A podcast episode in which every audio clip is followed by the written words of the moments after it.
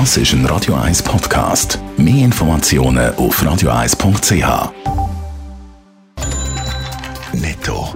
Das Radio 1 Wirtschaftsmagazin für Konsumentinnen und Konsumenten wird Ihnen präsentiert von Blaser Greinicher. Wir beraten und unterstützen Sie bei der Bewertung und dem Verkauf von Ihrer Liegenschaft.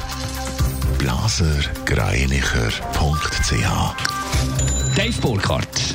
Nach dem 2% Taucher von gestern stehen an der Schweizer Börse die Vorzeichen heute wieder besser. Julius Bär berechnet die SMI vorbörslich ein halbes Prozent im Plus bei 10.379 Punkten. Bei den Aktien dürften Roche, UBS, CS und ABB zu den grössten Gewinnern gehören. Der Schweizer Energiekonzern Alpic kommt einen neuen Chef, respektive eine neue Chefin über. Der andere niedrig, gibt sein Amt aus gesundheitlichen Gründen ab. Der 48-Jährige will sich jetzt voll und ganz auf seine Genesung konzentrieren, heisst es in einer Mitteilung. Nachfolger Nachfolgerin wird Antje Kangieser, die aktuell noch in der Konzernleitung von der BKW sitzt. Der US-Konzern General Electric GE will in Zukunft kein Kohlekraftwerk mehr bauen. Man werde sich auf erneuerbare Energiequellen konzentrieren, teilt GE mit. Bestehende Anlagen würden geschlossen oder verkauft. Den genauen Zeitpunkt für den Ausstieg hat GE aber noch nicht bekannt gegeben.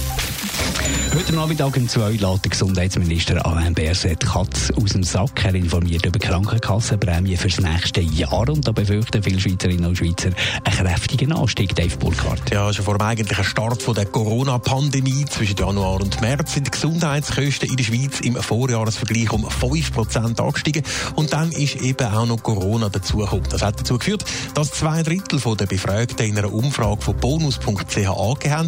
Sie befürchten einen starken Anstieg bei den Krankenkassenprämien. Dazu kommt es jetzt aber möglicherweise nicht.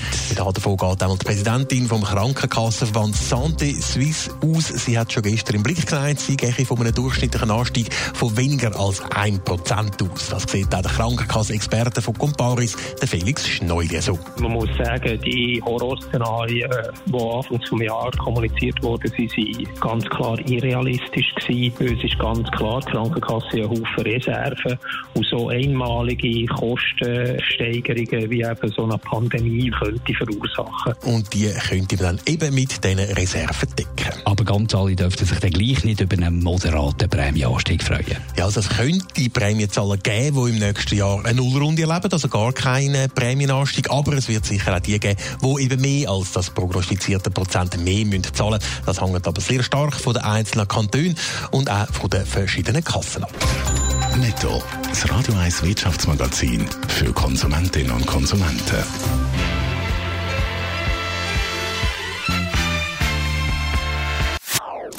Das ist ein Radio 1 Podcast. Mehr Informationen auf radio1.ch.